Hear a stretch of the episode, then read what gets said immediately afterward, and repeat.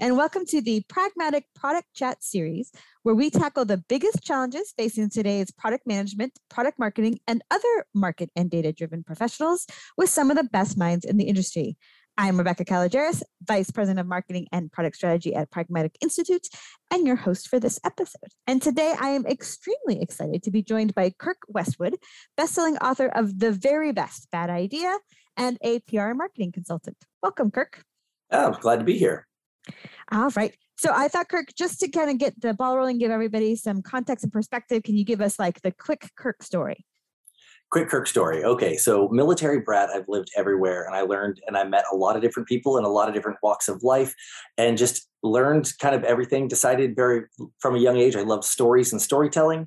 Uh, and that I was going to be a filmmaker when I grew up. So I went to film school, moved to LA to tackle uh, LA by storm because you know that is the mecca of telling stories and learned it and loved it and still you know my background in knowing so many different types of people having lived all over the world came in handy of understanding people and storytelling and how different people can hear the same story in very different ways. That kind of led me to marketing a little bit which led me back to dc into kind of government contracting and working to tell you know communications and marketing stories within the government sector and the public sector. And then decided that i loved it so much i started my own agency in 2015 went back to grad school to make sure I knew what I was talking about. I went to Georgetown starting in 2017, wrote my book in 2019, and here we are. Awesome. Love it. And not only is The Very Best Bad Idea an excellent name for a book, but it is quite an enjoyable read. So I'm really excited, Kirk, because I think as product people, something we always often hear is uh, we should be innovative, right? So this is like the we should be innovative. Now what? Right? Like what does that mean and how can we do that? And and what behaviors and almost uh, stances help us do that. So Absolutely. I think to start, an important part of this is what do we mean by innovation? I actually want to take one step back further, and I'll I'll say that in my experience, what people are what they are saying versus what they mean, they're saying we should be innovative. Parenthetical, just don't make me uncomfortable. Very true. Like, I want you to give me these crazy, big, world changing ideas, but it has to fit within my worldview. Yes. What's interesting is so I interviewed hundreds of people for my book, everything from just people on the street, literally. I just kind of walked around and said, Hey, do you have a couple of minutes? All the way up to, you know, conducting real interviews of, of people that I had to, to, you know, beg to let me talk to them for anywhere from 15 minutes to, in one case, four hours, because he just was an amazing interview that just wouldn't stop. It was awesome. Mm-hmm. And I asked that question Can you do me a favor? Can you define innovation? And the thing that I found the most startling is this word that has a definition, you can look it up, is wildly differently defined by the category of person you are talking to. If you are talking to a researcher, someone who works in academia, so someone at universities, they use innovation to mean one very I say specific, but this one kind of amalgamous group of things.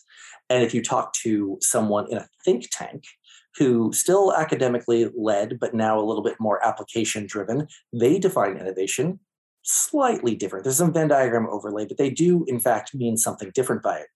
Now, if you start talking to your your Silicon Valley types, your if you start talking to your your you know business led Silicon Valley types, their definition of innovation, whereas could use some of the same words to define it, is actually at is wildly different when it comes to the actual application. So you have three people in a room. You have a university professor emeritus, you know, quadruple PhD. You have some brilliant, brilliant government mind, you know, uh, general who is um, now retired and a part of a think tank, and you have, you know, the Jeff Bezos. The, the Elon Musk, the Silicon Valley innovator, and the three of them keep using this word innovation and can't figure out why they aren't communicating clearly. And that's because all three of them think they're talking about a very different thing. I think that's such a good point, right? Because you know when it's it's often the board or the execs or your boss who's like we just got to be really innovative. And if you don't have alignment about what that means you will not succeed is what we always call here. It's like go fetch a rock. No not that rock a different rock. And like there's no other feedback. You're just going to keep guessing at what it means and your and your definition of innovation could be like oh this is exactly it and maybe they were looking for innovation in process or, or within a certain scope. So I think it's really important to have within the organization a shared understanding of what innovation means. And, and not to, to go way far off of the topic, but the other thing is, is to you have to set your baseline. I have again, you know, as you mentioned, I'm a PR marketing and kind of a consultant.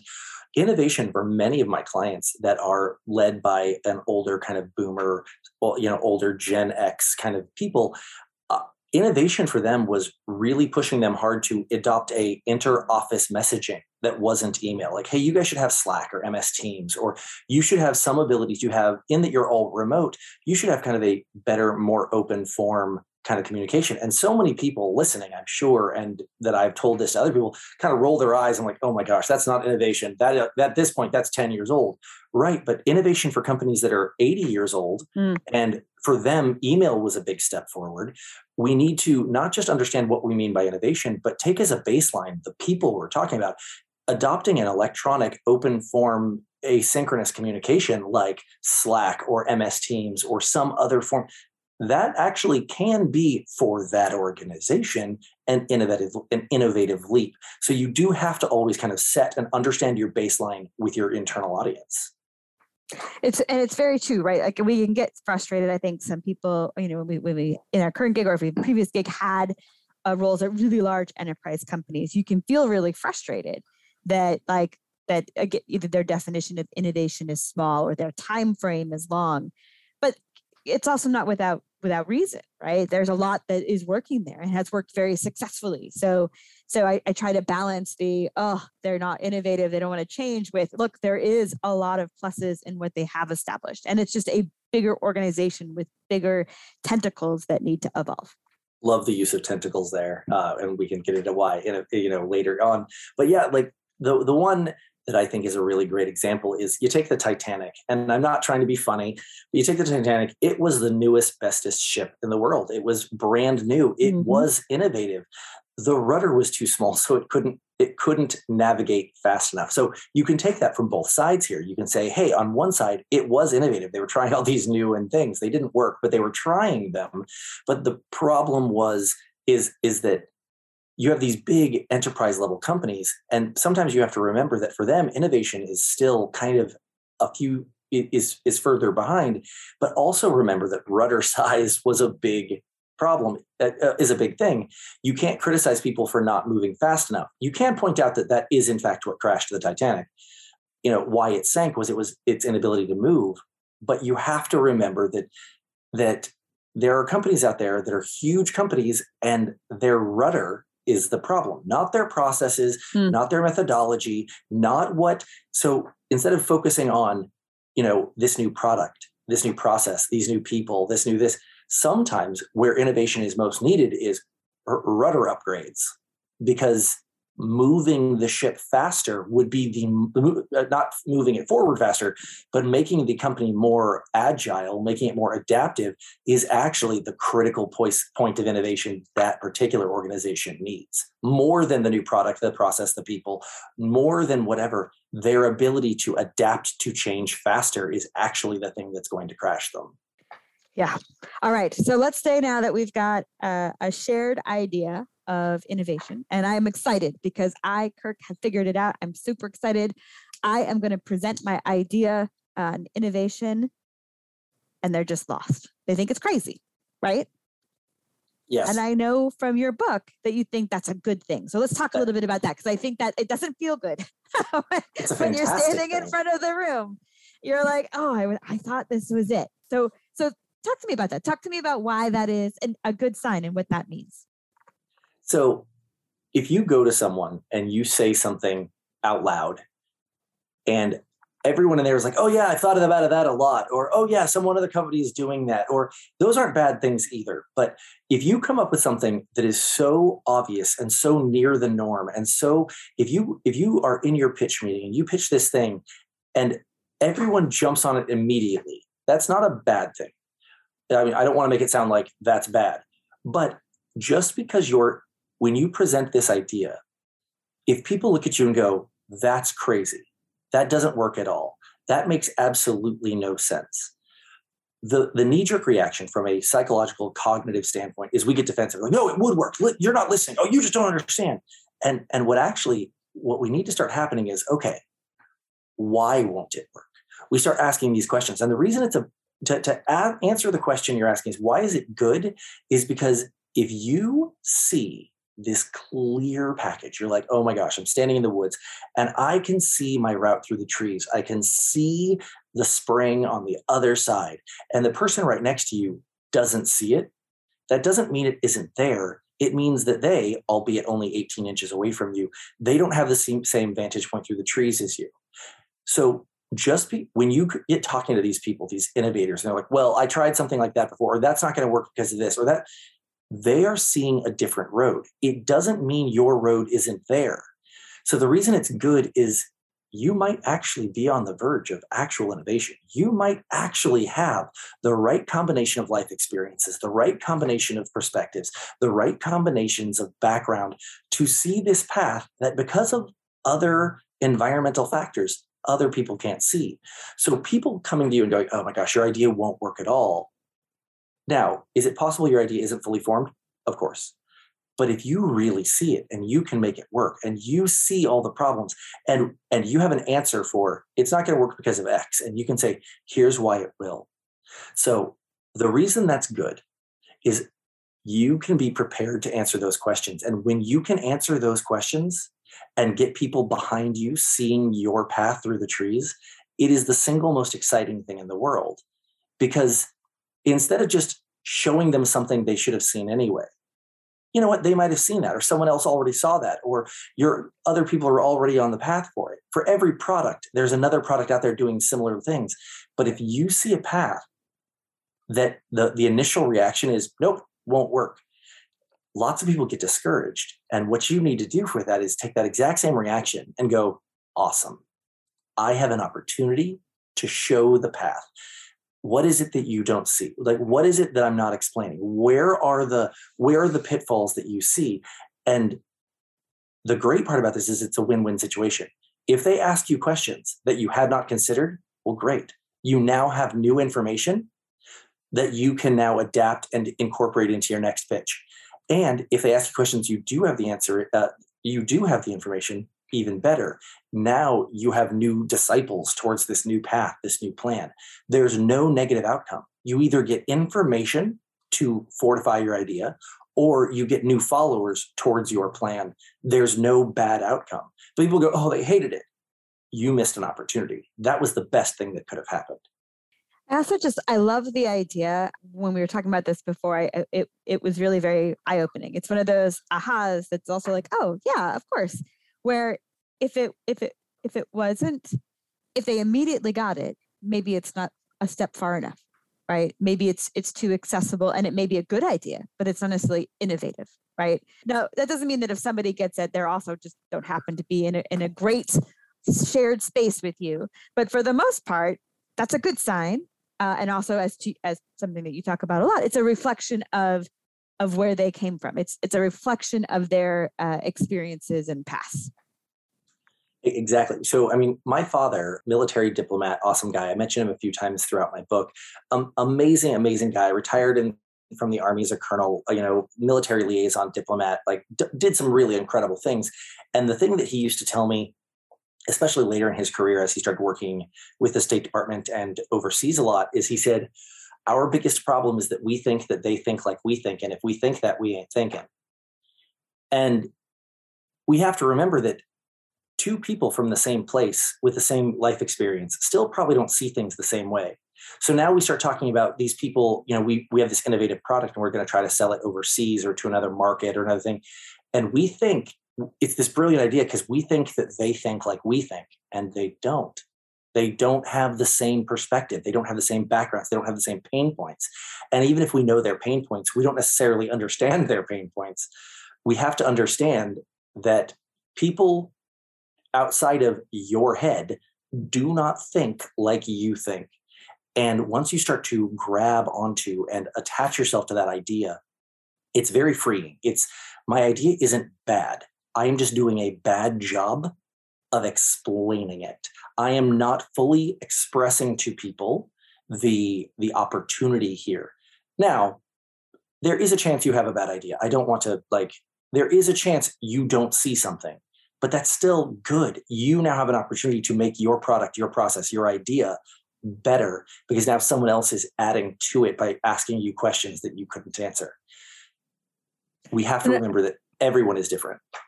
Yeah. And it's another good important lesson too. Like if you present an idea and they they they they they fight it or, or discount it often our first our first instinct is defense right oh no no let me show you why you're wrong but right. also again they have a different perspective. So both there's things that we may need to provide them in additional context but there's things we should listen to.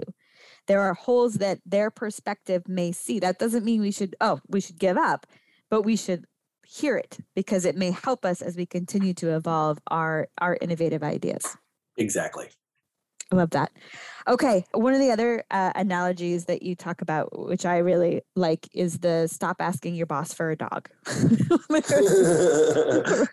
yes. Right. Yes. Right. Yes. Which, if you have a, a kids and you don't have dogs, you know, you know this feeling. But can you talk a little bit about that? Because again, it's just one of those great little phrases that I think is can be really grounding for people. Sure, sure. You know, so I have both been a child and now have five children. So the concept of, hey, dad, can I have a cat? Hey, dad, can I have a dog? Is, is something that is at least in western culture or at least american culture you know even if you don't have the personal experience if you've seen a sitcom from the 40s to the 90s you know the concept of hey dad can i have a dog and and and we say well we just can't right now. You know you're you won't walk it. You don't have the responsibility. You don't have this. We don't have the money. And the the uh, the analogy actually goes really well to modern business. Pick one. We don't have the money for it.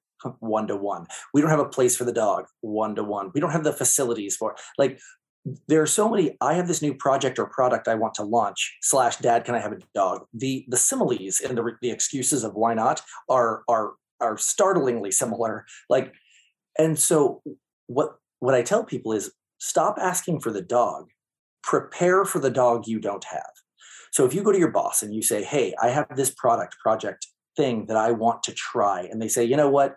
There's just not the time, the money, the bandwidth for it this year. Ask next, ask next quarter, next fiscal year, next, you know, after this, whatever, after this is signed, whatever. The worst thing that can, you can do is do what he said. And I heard myself say it the worst thing you could do is listen to him or her in this case. And that is to say, okay, cool, I'll ask again in three months. And so three months later, the next quarter, the next year, after the contract was signed, you go and say, hey, so can I have that dog now? There's going to be another excuse. But if you say, go back up to your dad and you're like, Dad, I built a doghouse or I saved my pennies and I bought a doghouse. It's in the backyard now. I have a schedule. I've already written it out in Excel. Here are here's the prices of dog food. Here is my walking schedule. Here's how I'm going to fit it into my current school and homework schedule. Here's all of these things. Now, you still don't have a dog, but now you have eliminated all or as met you have mitigated as many of the no factors as you can. So instead of just going back three months later saying, Hey, dad, uh, we talked three months ago, last quarter, about me having a dog, and you said next quarter, can I have a dog now? And he's like, oh, you know, it, it's still just not a good time. But if you go back, you're like, hey, thanks so much for, you know, it's three months later, like you said, you know, I heard your concerns last time. Here's the doghouse. Here's the spreadsheet. Here's the budget. Here's the this. You have made the doghouse. You have made room for the dog. Don't keep asking for a dog. And because even when your boss said, no, we don't have the time, we don't have the money, we don't have the resources, they were lying. You had all of those things. Doesn't matter. They there were those things. They didn't see how it wasn't. What they were saying is, all I see right now is a drain on our resources. So when you ask again, make sure that you show that you already have the doghouse, you already have the dog bowl, you have already maxed out all the things you could do for free or cheap or or within your resources so that when he says again or she when they say i'm sorry you can't have a dog house you can't have a dog you can say but look i fit it into my time i fit it into my budget i fit it into my schedule i fit it I, there's a dog house in the backyard you didn't even know you didn't even notice it was there. So obviously the dog's not going to be too big of a problem and that is how you get a dog slash how you get your project made. It's the the analogy is very very one to one it works really well I just love that because I think we all have that scenario where we have a project that we just we're or uh, you know we have something to add that the market research is so clear that this would be successful and we can't get it funded or we can't get the appropriate resources for it. And they're like, next year. And you're like, okay, I'm going to make the argument against next year, but I'm starting from the same spot. And, right. and I think just the like, if you're that sure, if you're that passionate, you don't have to like, we're not saying like go off the reservation and build it anyway. We're saying right. show, show, continue to expand that because you're fighting for it. And that, that is our, even when it's frustrating, you're like, why won't they just believe me? That's why they pay me. Like, this is our job is to make them understand and see that vision. And I just think it's a, it's again, it's another good place to, to, to help ground ourselves. Right. I mean, if you go back to your boss and you say, Hey, look at my, you know, my deliverables over the last year since we last talked, last quarter, last year, whatever. My deliverables have been on time. My work performance haven't slowed. Nothing. I've hit everything, and you didn't even notice. I mean, be careful how you phrase it.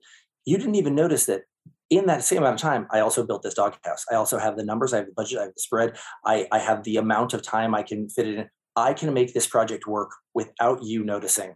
I just need X funding for Y uh, development, and I can do it. I I can prove that it's you're showing you're a responsible dog owner because just asking the same question over and over you never know if the reasons they gave you were the real reasons like they might not have known that the reasons they were giving weren't, the, weren't their real reasons. The idea is to not just keep asking for a dog because they can keep on finding a reason to say no.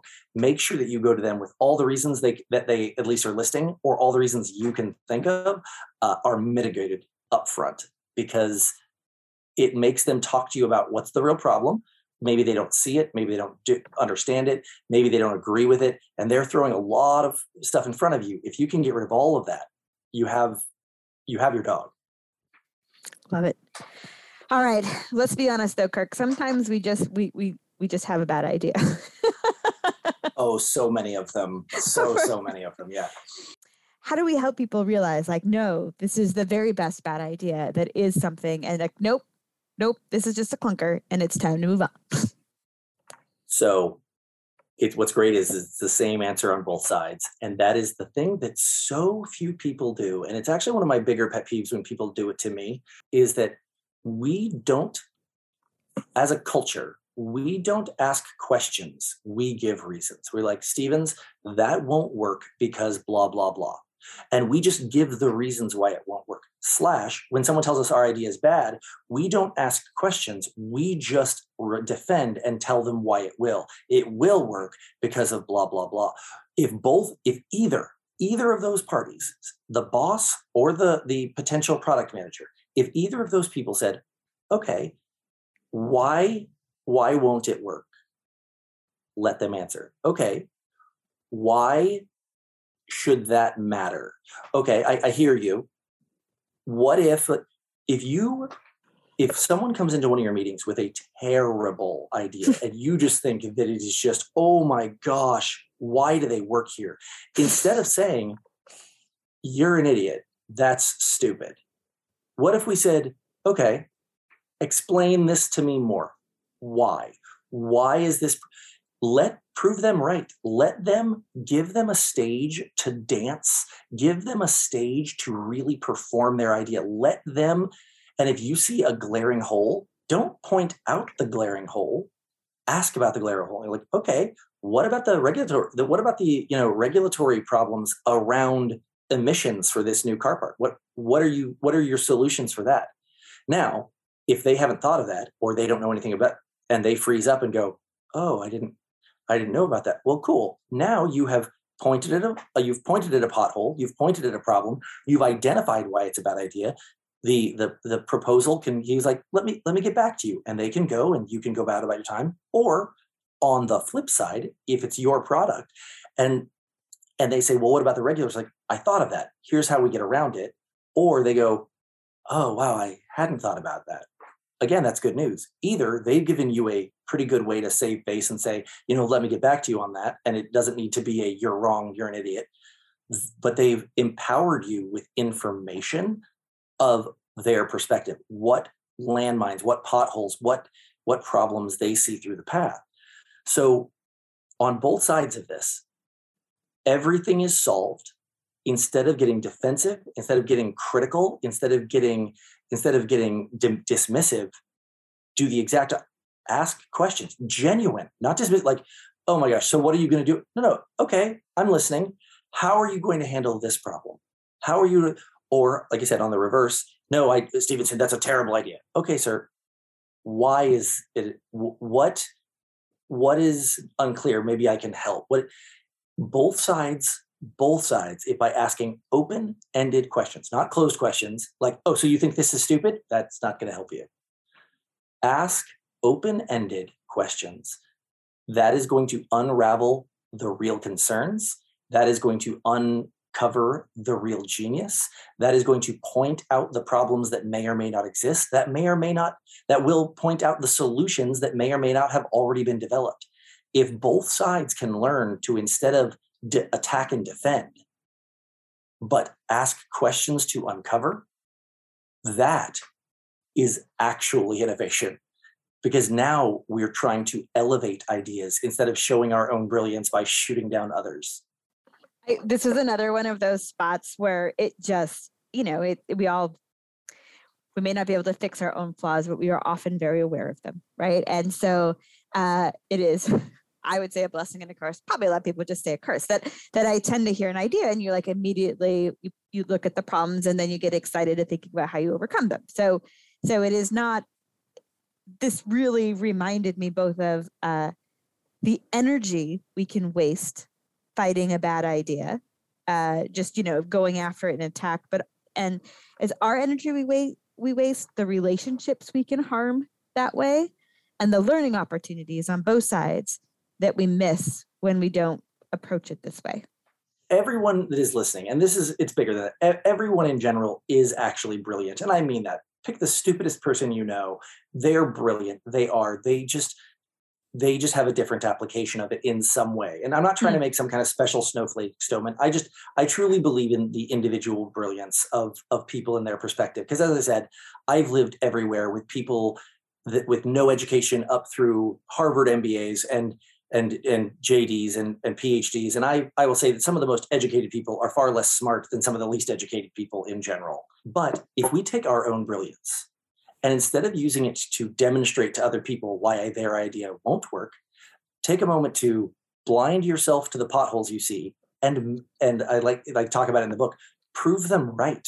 Say, mm. okay, okay, you want to open up a sushi, uh, sushi bar laundromat, uh, suds and sashimi, we'll call it that. Uh, that sounds terrible. Well, who wants laundry soap and you know and and tuna near each other? But let's talk this out. Instead of using your brilliance to talk about why that's dumb, use your brilliance to find their brilliance. Why will it work? And I'm not saying that every idea is going to work. There's a lot of truly not going to happen ideas. But we spend so much of our time shooting those down that we miss if someone spent their time and their energy, especially in modern business culture, if someone got up the energy and the courage to say their idea out loud, okay, give them the benefit of 90 seconds of your time to find why they thought it was worth thinking. Find the, instead of finding out, instead of spending your energy figuring out why it was bad, spend your brilliance proving them right. And at the end of 90 seconds, 90 minutes, two days, two weeks, if you realize, no, no, I see, I see the appeal, but it's not, then move on. But use your brilliance to elevate others. And if nothing else, it'll get you a follower and a colleague and a teammate and a, and a champion for life. And yeah, no, I, I think that's totally true. And again, it also, it's just, there can be a lot of anger when we're trying to actively fight against something. And so I think this is just a, really smart thing to remember. All right. Uh, so we've talked a lot of different things, right? About how to know that actually someone disbelieving your idea is could be just a really good sign that it is innovative, that it's stepped further away. Uh, how to take their their questioning of you as a plus and use it to help flush out your idea how to uh, earn the dog that you want, and also how to take some of these techniques to make you a sort of other people's bad ideas. Uh, so we covered lots and lots and lots of different things. There's so much more in your book, Kirk. Uh, I think it's a great read. If you were though, like if you were like, okay, two things I want everyone listening to do differently tomorrow because of of what I I believe and what we talked about today, what would it be? So step one and two for what I call kind of my innovative process is step one, take a step in any direction. If the thing you want get further away, cool. Now you have your orientation. Like, take a step. If you want a thing and you have a project, a product, it goes back to the dog analogy. If you want to get to get something done and you just can't get anyone to listen, step one, the distance between you and the thing you want, the only thing in the way is distance. So take a step. If all of a sudden that thing is further away, great. You now know you're walking the wrong direction. That's not bad. You just now know that you went the wrong way. Take a step in any direction. Step two is actually just as simple as step one adjust as necessary. You know, there's a lot of times you'll have a hypothesis and you'll be like, hey, well, and you try it and it doesn't work. It, that's not bad that it didn't work. Adjust a little bit and and try something else move about get ready build the doghouse do everything in your power don't stop moving because the worst thing and we all everyone listening everyone not listening everyone has that thing they love they've been thinking about for 5 years 15 years they've been thinking about it and the reason it hasn't been done yet is cuz they've done absolutely nothing to make it happen if you want something done the only way it's going to happen is if you do something, anything. It doesn't actually matter what. You just have to get moving, keep moving, and adjust as necessary. Love it. All right. Thank you very much for coming on today. It has been an absolute pleasure talking with you. Absolutely. Thank you so much for having me. All right. That does it for today's episode. Thank you, everyone, for listening. And don't forget to join us next week when we tackle another great topic uh, designed to help you elevate your product, your company, and your career.